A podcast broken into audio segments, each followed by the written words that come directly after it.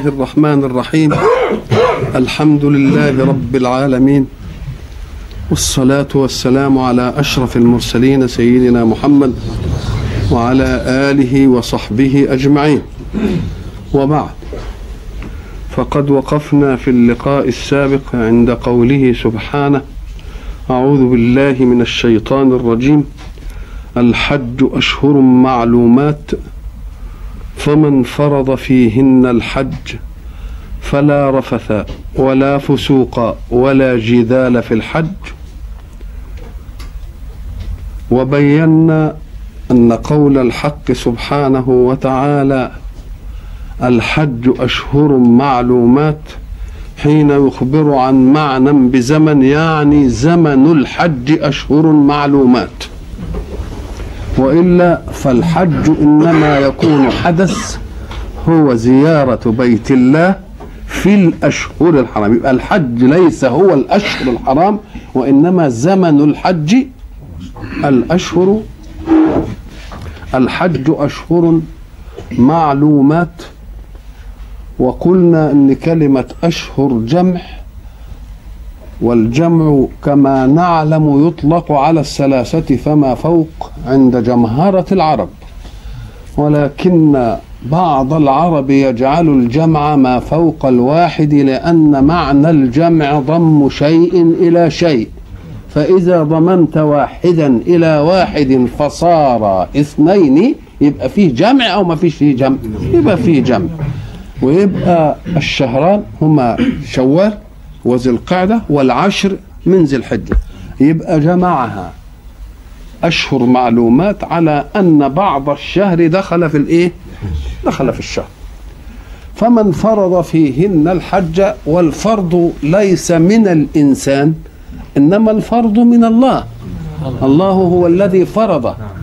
الذي الله فرضه ركنا وأنت ألزمت به نفسك نية وفعلا. فإذا ما شرعت ونويت فيه تبقى فرضت الحج أي في هذا الموسم. فرضت الحج ولذلك وجب عليك في قوله فرض يدل على أنك تلتزم به وإن كان حجا مندوبا. إن شرعت فيه بنية يبقى ألزمك ما دمت قد شرعت فيه يبقى لزمك. فمن فرض فيهن الحج فلا رفث وقلنا الرفث هو كل ما يتأتى مقدمة للجماع أو هو الجماع بالكلمة بالنظرة بال بالواقع بالفعل. فكل ما يؤدي إلى هذه العملية اسمه إيه؟ الرفث. والفسوق هو المعاصي. وقلنا إن الرفث وإن أبيح في غير الحج فهو محرم. في الحج. أما الفسوق فهو محرم في الحج وفي غير الحج. فكأن الله نبه إليه إلى أنه وإن صح منك أن يحدث منك فسوق في غير الحج فليس من الأدب أن تكون في بيت الله ويحدث ذلك منك. هذا السبب في أن ننبه وإن كان هو إيه؟ ما واحد يقول لك طب هو إيه؟ هو بس الفسوق. محرم في الحج فقط. نقول له لا. الرفث جائز في غير الحج. إلى أهله. ولذلك قلنا في الآيات السابقة أحل لكم ليلة الصيام إيه؟ الرفث إلى نسائكم. اذا فالرفث له وضع يحل فيه ووضع يحرم فيه. هو هنا بس ما ينفع حرام. إنما بوه. لكن الفسوق سواء كان هنا أو في غيره. يبقى معنى ذلك أن الله يقول وإن كان الفسوق محرما في أي وقت فهو هنا أشد. أشد. ليه؟ لأن البلد الذي يدخل الإنسان فيه إلى ربه محرما وإلى بيته وإلى بيته. طامع في أن يخرج من ذنوبه كيوم إيه؟ ولدته امه وطامع في أن يأخذ الأمن لأن في قول الحق سبحانه وتعالى من دخله كان آمنا. أظنكم تذكرون أن من دخله كان آمنا دي تحتمل معنيين في الفهم. من دخله كان آمنا من ماذا؟ يأمن من إيه؟ نشوف كده. إن كان من عذاب الآخرة فذلك أمن في يد الله. يبقى ده خبر من الله بأن من دخله يكون إيه؟ لأن ده في إيده. وأما أن يكون آمنا من أذى الناس دي في إيد الناس. أتنفذ الناس ولا ما تنفذش؟ لا يمكن ما تنفذش. يبقى اذا هو إنشاء في حق الناس وإخبار في حق الله. إنشاء في حق الناس يعني من دخله فأمنوه بما يكون في يدكم. أما أنا اللي هو الحق سبحانه وتعالى فأنا سأؤمنه بأنني أغفر له وأدخله الجنة. فالذي في يد الله يبقى كان الأسلوب الواحد أدي عظمة القرآن. الأسلوب الواحد احتمل أن يكون خبرا واحتمل أن يكون انشاء. فإن كان انشاء أي فيما يتعلق بما في أيدي المختارين. فإن شاءوا استمعوا إلى الله فأمنوا من دخله. وإن شاءوا لم يستمعوا إلى الله فيهيجوا من دخله. أما ما في يد الله إذا كان الله يطلب من خلقه أن يؤمنوا من يدخل يبقى هو اللي في إيده يعمل فيه إيه؟ يأمن يبقى كأن الآية إن كان الأمن بالنسبة إلى ما في يد الله يبقى ده خبر. ولا يمكن أن يكون فيه كذب. أما إذا كان ما في يد الناس نقول هذا من دخله فأمنوه. فإن أطعتم ربكم أمنوه. إن عصيتم ما تبقوش تأمنوه. مفهوم ولا لا؟ فإن رأيت مهاجا في حرم الله كما حدث في أيام أن استولوا على الحرم وعملوا اوعى تقول ده يقدح في الآية. لأن مش من دخله حكم الله بأن يكون آمنا حكما كونيا. لا ده حكم شرعي. حكم شرعي. يعني بيقول أنا من دخله أمنوه. أنطيعه أم لا نطيعه؟ هذا موضوع آخر. لكن ما في يد الله إن كان تأمينا يبقى ده خبر لا يحتمل الكذب. مفهوم. لأن إحنا قلنا إن الخبر وإن كان الخبر يحتمل الصدق والكذب إنما نقول هو يحتمل الصدق والكذب لذات الخبر. إنما قد يفرض فيه الصدق لذات المخبر. يعني إذا قلت مثلا زيد مجتهد هذا خبر. يصح أن أكون صادقا فيه إن وجد واحد اسمه زيد وهو مجتهد. طب إذا كان ما فيش كده يبقى كذب ولا لا؟ يبقى اذا الخبر ما احتمل الإيه؟ الصدق. يعني تقول لقائله صدقت أو كذبت. إلا أن يجيء الصدق متحتما. أو الكذب متحتما بلا احتمال كأن تقول الله أحد. الله أحد خبر. أهو يحتمل الصدق والكذب؟ آه يبقى بخصوصه؟ آه ما يحتملش إلا الصدق. مفهوم ولا لأ؟ آه. فلا رفس ولا فسوق ولا جدال والجدال وإن كان مباحا في غير الحج ففي الحج لا يصح أن يوجد الإيه؟ ونظرا لأن مرتبة الجدال. دون مرتبة الفسوق ودون مرتبة العصيان الرسول عليه الصلاة والسلام حينما قال من حج فلم يرفث ولم يفسق ما قالش ولم يجادل. الله. الله. شوف البشرية بتاعت الرسول برضه عملت إيه؟ قالت ما هو ساعات برضه يمكن يحب يتنفس شوية كده. فكأن دي اسمها إيه؟ فسحة. بس من إيه؟ من من من بهوهاش إحنا بقى. آه آه. ولا جدال في الحج. تلك كلها أمور سلبية. لا ترفس لا تفسق لا تجادل. أمور سلبية. ومعنى الأمر السلبي فعل تمتنع عنه. الفعل الإيجابي شيء تفعله. يبقى فيه فرق بين السلب والإيه؟ والإيجاب. السلب تمتنع عن فعل لكن الإيجاب تفعل فعل. خلاص كده؟ شوف بقى دقة الأداء القراني اللي من ربنا بيقول إيه؟ فلا فسوق صح. ولا جدال في الحج. آه. ولا فسوق ولا جدال في الحج. وبعدين قال إيه؟ وما تفعلوا من خير. شو السلب الأول جه هناك؟ يبقى فيه سلب أفعال تسلب. مش كده؟ لا نرفس ادي سلب. لا نفسق هذا سلب. لا نجادل هذا سلب. مش بس سلب هو عايز برضه إيجاب عمليات تفعل. وما تفعلوا من خير يعلمه الله. يبقى هو عايز نجمع في الإيه؟ في العبادة بين إيه؟ بين أمرين بين سلب وبين إيجاد؟ سلبنا ما قال من الرفث ومن الفسوق ومن الايه ومن ومن الجدال ويريد أن نوجب فعلا. نريد أن نوجب فعل اهدي وما تفعلوا من خير يعلمه الله. نفعل إيه؟ افعل المقابلات للمنهيات دي؟ مش كده؟ يبقى فلا يرفث يبقى يعف في كلامه في نظرته في أسلوبه في علاقته بامرأته. الحلال له يعني. أدي واحدة طب وفي الفسوق؟ يبقى يفعل إيه؟ يفعل ما يقابل الفسوق من بر ومن ومن خير ومن إيه؟ ومن يعني مش يقعد ما يعملش حاجة لا هو ما يعملش حاجة ويعمل ما يقابله آه ويعمل إيه؟ آه. طب والجدال؟ هو لا يجادل. قال لك يبقى تكلم بالرفق وبالأدب وباللين وبالحلاوة الأسلوب وبالتعطيف وب... آه. يبقى تق... تفعل الإيه؟ المقابل. وما تفعلوا من إيه؟ من خير.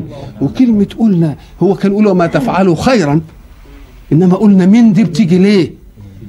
تبعيض آه الابتداء هو برضه تبعيض بس ابتداء. يعني كأن الله سبحانه وتعالى يريد منك أن تصنع خيرا وهو حاسبه لك وإن كان من بداية ما يقال له خير. أقل حاجة. من بدايته ولذلك قال يعلمه الله. وما دام بيقول إن ربنا اللي يعلمه كأنه يمكن خير ما حدش يشوفه. كأنه خير ما حدش يشوفه وإلا فالخير الظاهر الكل يعلمه ولا لأ؟ إنما كلمة يعلمه الله يعني إيه؟ يعني الخير مهما ضئل ومهما صغر ومهما قل وكثير من الخيرات تكون هواجس النية. هواجس النية. يبقى يعلمه مين؟ يعلمه الله. وعلم الله له.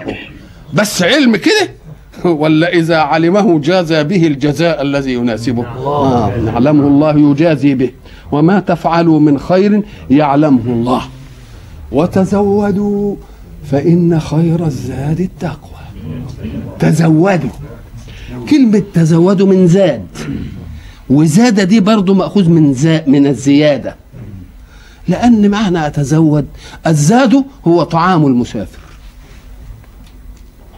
الزاد طعامه وما دام يكون عنده طعام وياخده وياه وهو مسافر يبقى عن استهلاك إقامته. مش كده ولا لا؟ ما دام أنا أحوش شوية حاجة كده خدهم وأنا مسافر. يبقى أكن أيام إقامتي واستهلاك إقامتي ده فاض منها ولا لا؟ وده اسمه يبقى اسمه إيه؟ زاد. زاد باخده إيه؟ علشان إيه باخده؟ ليه؟ قال لك أنني لا يمكن أن آخذه إلا إن زاد عن استهلاك إقامتي. ادي واحدة. وبعد ذلك باخده علشان إيه؟ قال علشان يكفيني مؤونة السؤال أو الاستشراف إلى السؤال. ليه؟ لأن الحج رحلة زلة عبودية. وزلة العبودية دي يريدها الله له وحده. فما يبقاش عندك عيش يمكن تنزل الواحد تقول له اديني واداني تبقى تخدش في زلة العبودية. عايزك يبقى معاك زاد عشان إيه؟ تظل زلتك سليمة لربك. مفيش غيرها. لا تسأل ولا تستشرف إلى السؤال. مش ما يكفيش إنك ما تسألش. ما تجيش لجماعة بياكلوا كده وتقفرهم. ما, ما سألش صحيح. إنما استشرف إلى سؤال. فهب أن القوم الذين سألتهم ما معهمش إلا على قدهم. أو استشرفت لهم لم يتنبهوا إلى شيء. فماذا يكون موقفك؟ موقفك ربما لجأت إلى النهب وإلى الغصب. يبقى لما إذا لم تأخذ معك زادا تبقى عرضة لهذه الأشياء. عرضة لإيه؟ يتسأل. ها؟ يتستشرف وإذا سألت أو استشرفت أخذت شيئا من زلتك المفروض أن تكون محجوزة في هذه الرحلة لله ووجهتها لمين؟ ووجهتها للناس. والله يريدها له إيه؟ يريدها له وحده. فإن لم يعطوك ربما نهبت. ربما اغتصبت. فبعد أن كانت رحلة تريد منها البر يجي لك منها الإيه؟ يجي لك منها الشر. كان بعض أهل اليمن يخرجون إلى الحج بلا شيء يقول نحن متوكلون. أنذهب إلى بيته ولا يطعمنا؟ أنذهب إلى إيه؟ بيته ولا هم يقولوا كده. وبعد ذلك تضطرهم الظروف إلى إنهم يعملوا إيه؟ وإلا فكيف نشأ النهب في الحجيج؟ من أين نشأ النهب في الحجيج؟ من أين نشأ الغصب في الحجيج؟ ما هي إيه؟ إلحاحة جوعة. إلحاحة إيه؟ جوعة. فبقول وتزودوا. ولذلك قال الله في هذه الرحلة التي ينقطع فيها الإنسان عن ماله وعن أهله وعن أحبابه وعن معارفه. يقول له خد معاك إيه؟ خد معاك زادك. فإن خير الزاد التقوى. التقوى إيه؟ اللي هي إيه يعني؟ خير الزاد ما تقي به نفسك ما تكلمنا عنه. ده كلام عنه. وإذا كانت حياتك الفانية واستبقاء الحياة الفانية التزود فيها يكون خير. يبقى المسألة الثانية بقى اللي مش فانية دي تبقى تعوز زاد أكثر من كده شوية ولا لأ بقى؟ فكأن الزاد في الرحلة في الفانية يعلمك أن تتزود للرحلة الإيه؟ الباقيه يبقى خير الزاد التقوى دي تشمل إيه؟ جاب الله جابها كده إيه؟ جاب جابها عامة. ولذلك حين يذكرنا الله بالأمور المحسة ينقلنا فيها إلى الأمور المعنوية ويقول إذا نظرت بعمق وصدق وحق وجدت الأمور المعنوية دي أقوى من الأمور الإيه؟ الحسية. لذلك هناك عند قوله سبحانه وتعالى يا بني آدم قد أنزلنا عليكم إيه؟ لباسا. يواري سوآتكم أمر حسي ولا لا؟ آه بيواري العورة. وريشا. مش بس ورينا السوءة ما ادانكش الضروري فقط. ده إحنا ادانا لك الكماليات اللي تت... اللي تتآيف بيها وتتعايق الريش ها؟ يعني حاجة تتعايق بيه. زينة. وريشا. وبعدين قال أنا نزلت لك ده بس افهم إن في حاجة تانية أكثر من كده. ولباس التقوى ذلك خير. الله الله يا مولانا. ولباس التقوى ذلك خير. ذلك خير. فإن كنت تعتقد في اللباس الحسي أنه ستر عورة ووقاك حرا ووقاك بردا وتزينت بالرياش منه فافهم أن هذا أمر حسي. ولكن الأمر الثاني أقيم من ده. ليه؟ أم قال لك لأن فضوح الآخرة شر من فضوح الدنيا؟ الله. وتزودوا فإن خير الزاد التقوى أيوه يا أولي الألباب. تزودوا؟ يفيد إنك هتجمع شوية زاد عشان تاخدها. قال لك لاحظ بقى ما دام أنا أريد منك أن تتزود للرحلة زادا يمنعك عن السؤال والاستشراف أو النهب ها؟ أو الغصب احذر أن يدخل فيه شيء مما حرم الله. فليكن تزودك في دائرة واتقوني يا أولي الألباب. واتقوني يا أولي الألباب. كلمة يا أولي يعني يا أصحاب العقول. لا ينبه الله الناس إلى ما فيهم من عقل إلا وهو يريد منهم أن يحكموا عقولهم في القضية. لأنه واثق جل شأنه أنك إن حكمت عقلك في القضية فسيكون حكم العقل في صف أمر الله. الذي يكون الحكم العقل مش في الصف ما ينبهش عقلك ابدا. يقول لك ياخدك على مشامك. إنما اللي بينبه عقلك ده أنا ضربت مثل قلت إذا إذا ما ذهبت إلى محل وتشتري قماش مش كده ولا لأ؟ وبعدين تحب تشوفه كويس ولا حرير صناعي ولا طبيعي تقوم يقول لك خد خذ فتلة منه ويجيب لك آه آه، نار عود كبريت كده ويولعه يلاقي ال- ال- النار لا ترعى فيه يبقى مش قطن ده صوف لأنها تكتكت تكتكت كده ولا يلتهبش. يقول لك شوف سوء آه أكنه عمال بينبه فيك حواس النقد ولا لأ؟ أيوة. مل حين ينبه فيك حواس النقد يبقى معناه إيه؟ أنه واثق من أنك إن نبهت حواس نقدك فإن حواس نقدك ستصل إلى ما يريد وهتشتري منه. كذلك الله.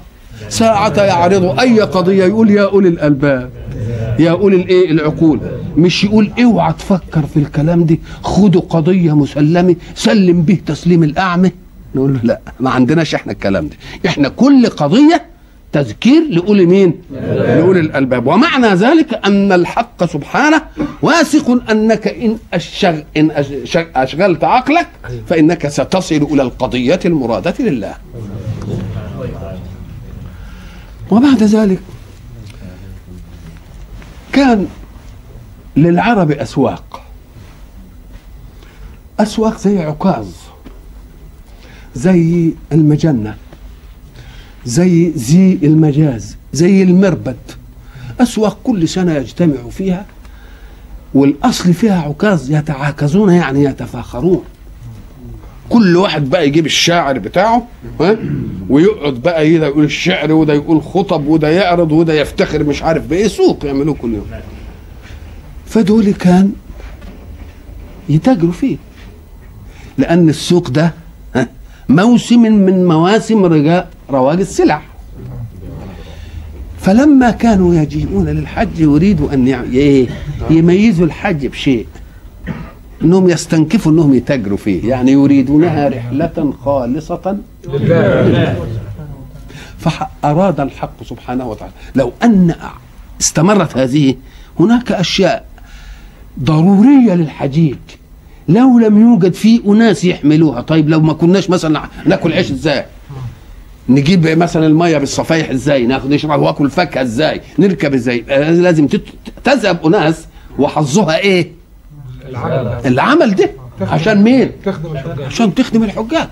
ومن العجيب أن الذين كانوا يقومون بخد بخدمة الحجاج يرخص الله لهم في الحج فيجعلهم ينفرون قبل غيره ليه؟ لأن دي مصلحة ضرورية. فهب أن الناس جميعا امتنعوا. من الذي يقوم بمصالح الناس؟ فأراد الحق سبحانه وتعالى أن يقول شوف شوف ليس عليكم جناح. لا إثم عليكم ولا حرج. أن تبتغوا فضلا من ربكم. أن تتطلبوا في الحج وهو نسك عبادي. ما فيش عليكم جناح إن إيه؟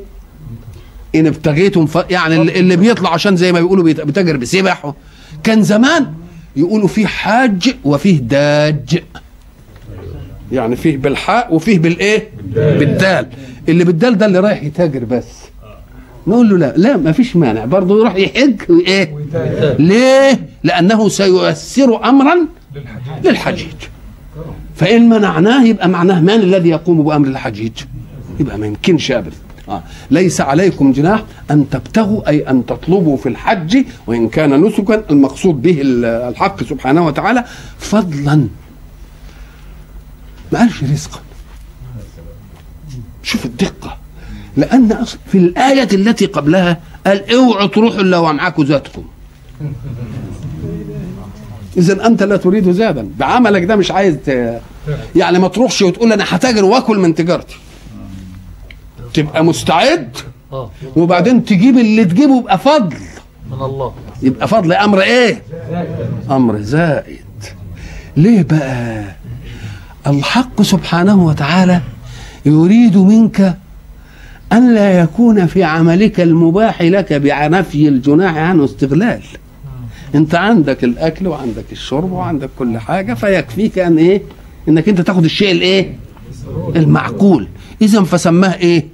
فضل يعني إيه أمر إيه؟ زائد. زائد عن الحاجة. ليه زائد عن الحاجة؟ لأنه في الايه اللي قبلها قال روح بزادك. في الايه اللي قبلها قال روح بزادك. ليس عليكم جناح أن تبتغوا فضلا.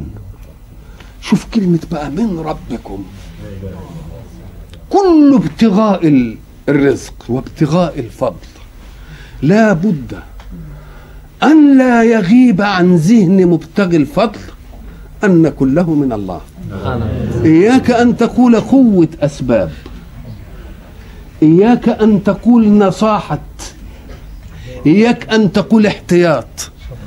إياك تقول شيء. ما فيش حاجة من دي. كلها من مين؟ وفضلا من ربكم. ولا ضرر عليك أن تبتغي الفضل من الرب. لأنه هو اللي خالق وهو اللي مربي. وإحنا مطلوبين منه ولا لأ؟ فما يبقاش في غضاضة ابدا إنك أنت تطلب الفضل من مين؟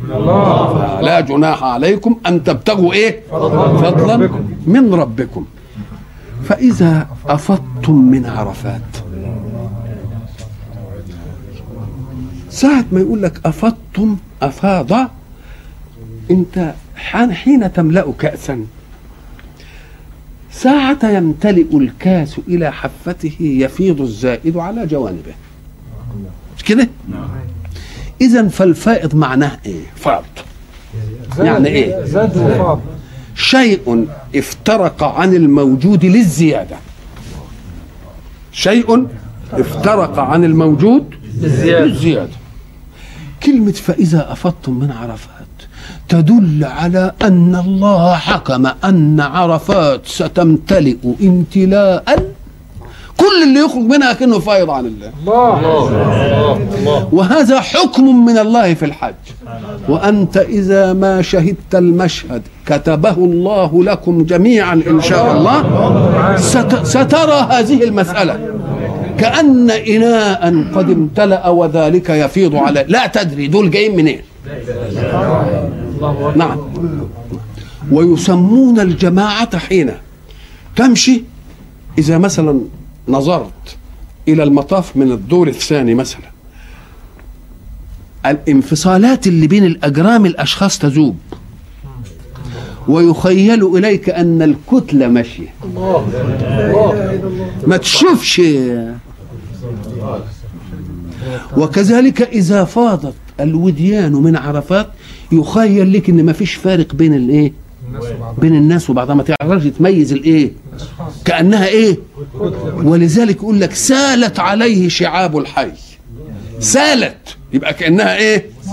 كأنها إيه؟ كأنها سلم إيه؟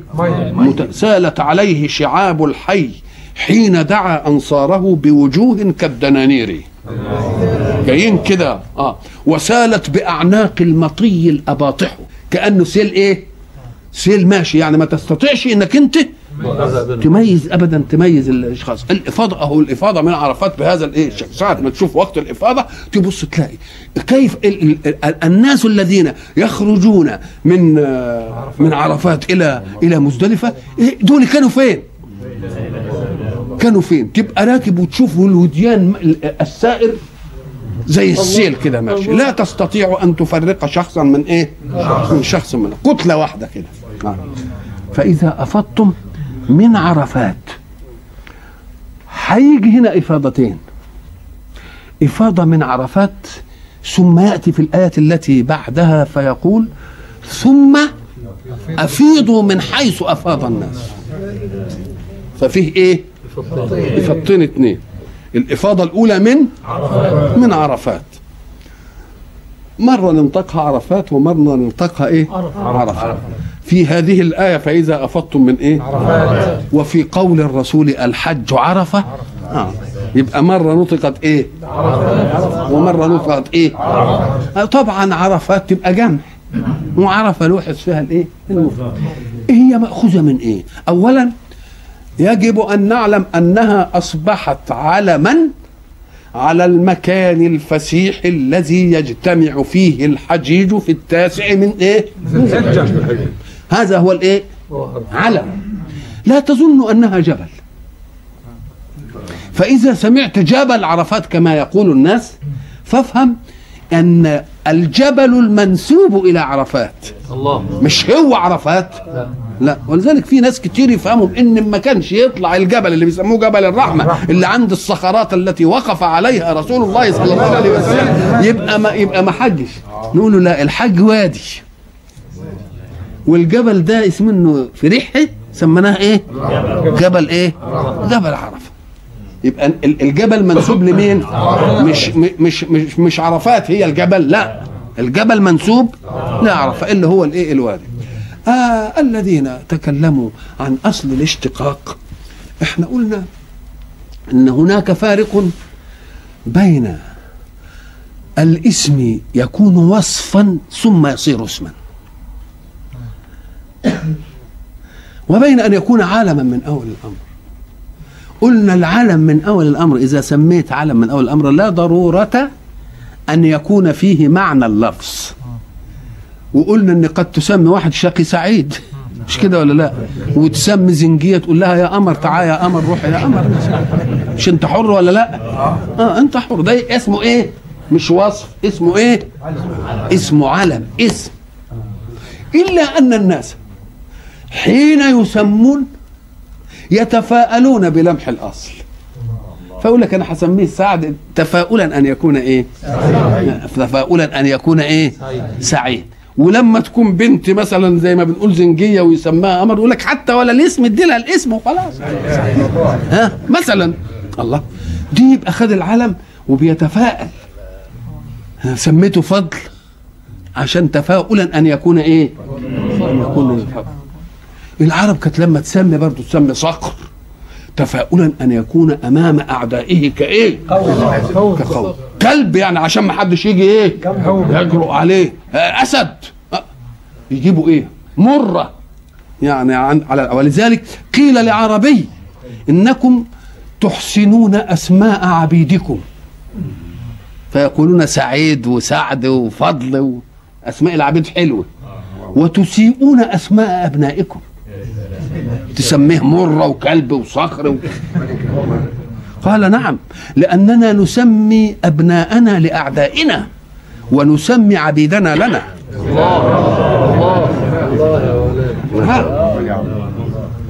فإذا كلمة عرفة يا ترى هي لها أصل؟ وبعد ذلك لمح ذلك الأصل ساعة التسمية أو هي علم؟ هي الآن علم. علم على هذا الإيه؟ إنما سموها كده ليه؟ اهو ده اللي بدهم يبحثوا عنه عرفه مرة وعرفات. قال لك من, من مما قيل؟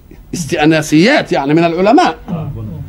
يقول لك لأن آدم هبط في في مكان وحواء في مكان وقعدوا يدوروا على بعض ما التقوش إلا في المكان ده فتعرفوا يقول لك الله طب ما كانوا مع بعض إيه لز... إيه لازمه التشتيته دي ولا لأن الله يريد بهذه العملية. ده استئناس عقل برضه.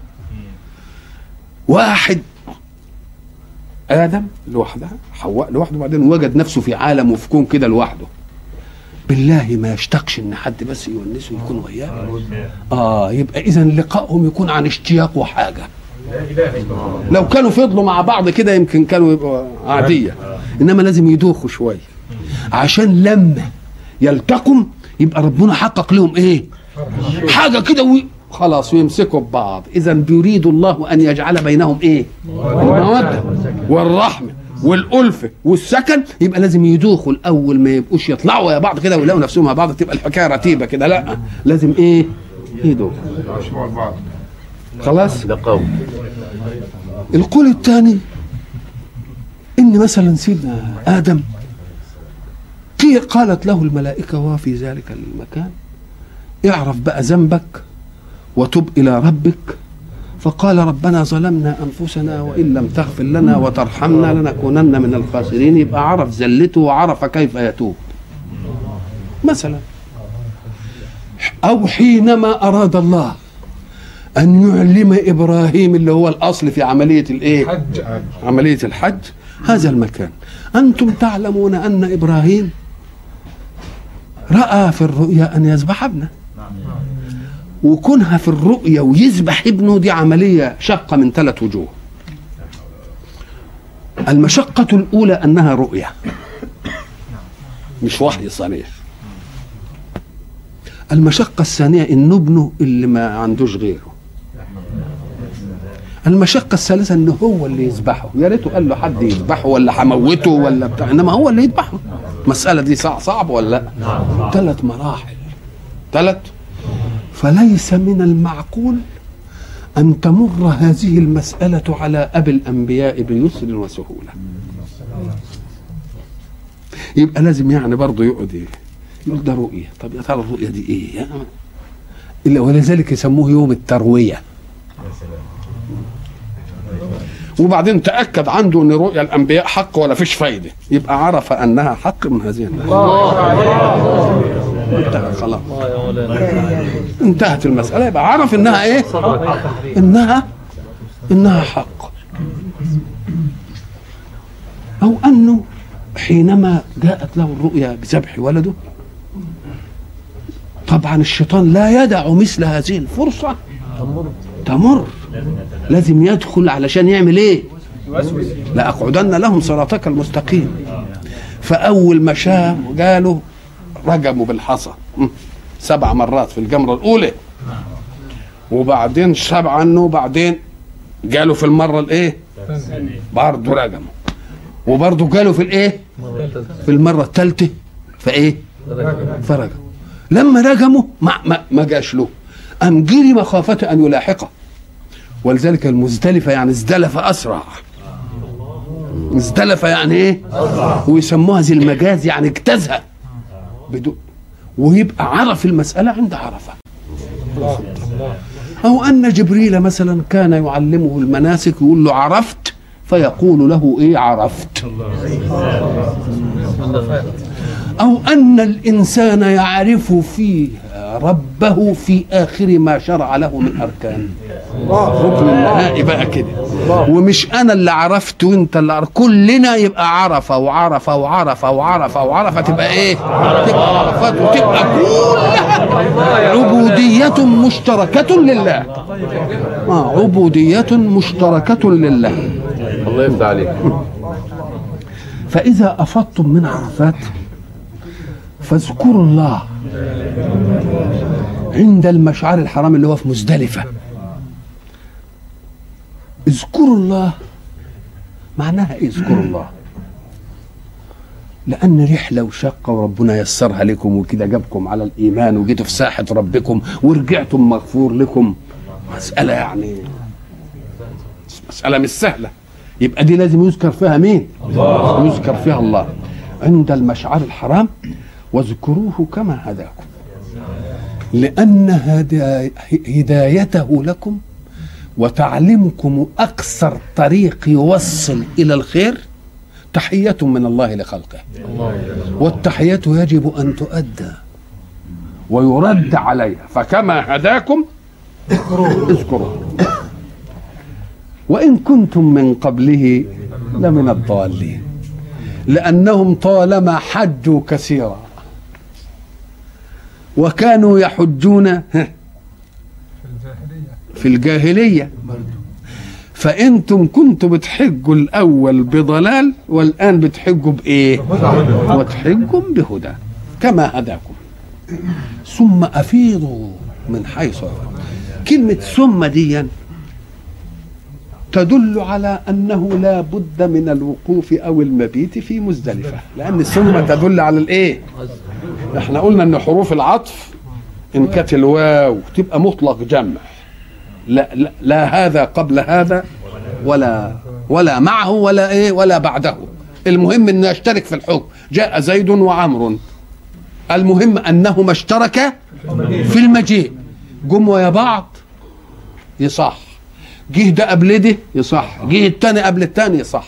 المهم انهم اشتركوا في إيه؟ ولذلك ساعة تسمعون الواو لمطلق الجمع أي بلا معية ولا بعدية ولا قبلية. لكن الفاء يبقى لازم بعدها. الثاني بعد الأول. جاء زيد فعمر. يبقى منعت المعية ما جاش وياه. ومنعت القبلية ما جاش قبله. يبقى لازم يوجد بعده بس جه بعده مباشرة. فإن جاءت ثم برضه. منعت المعية. ما جوش ويا بعض. جاء زيد ثم عمرو. منعت المعية. ومنعت القبلية. وأكدت الإيه؟ البعدية. بس بعدية بإيه؟ ببطء. ولذلك يقول لك ثم للتعقيب. على طول يعني. وديك للتراخي. ولذلك إن شئت بقى إنك أنت تضبطها كده يقول إيه؟ أماته فاقبره أماته فإيه؟ ثم إذا شاء أنشره. يوم القيامة. يبقى في فترة ولا لأ؟ أهي كلمة ثم افيضوا يدل على إيه؟ حجة لمن قال إننا لازم نقعد فين؟ إننا لازم نقعد في المزدلفة. ثم افيضوا من حيث أفاض الناس. إيه من حيث أفاض الناس؟ قال لك هذه نزلت لأن قريشا كانت ترى نفسها أهل الحرم. فلا يطالبون أبدا بما يطالب به سائر الناس. ولذلك لا يذهبون مع الناس إلى عرفات. الدول لأنهم يعني والله يريد بالحج تسوية. يريد بالحج إيه؟ التسوية. ولذلك النبي خطب فيها كلكم لآدم. وآدم إيه؟ من تراب. وأكرمكم عند الله إيه؟ أتقاكم. آه فلا بد أن ينسخ. الأفيض من حيث أفاض الناس. يعني لا تميز لكم. لا تفرقة لا تميز من حيث أفاض الناس. بعضهم يقول لك الناس يعني من حيث أفاض إبراهيم لأن الحج ده كله رسوم مين؟ سيدنا إبراهيم. فبيقول لك الناس وإن كانت جمعا إلا أن المراد بها مين؟ إبراهيم. وقد مر أن قلنا إن الله وصف إبراهيم بأنه أمة. إبراهيم بأنه إيه؟ أمة. وكلمة الناس تطلق عادة على الإنسان الذي يجمع خصائص ولذلك هنا يقول عن- الرسول صلى الله عليه وسلم للناس الذين حسدوا أن يجيء الوحي إلى رسول الله قال أم يحسدون الناس على ما أتاهم الله من فضله؟ هم الناس ده الرسول هو محمد بس. ها؟ مش كده؟ أم يحسدون الإيه؟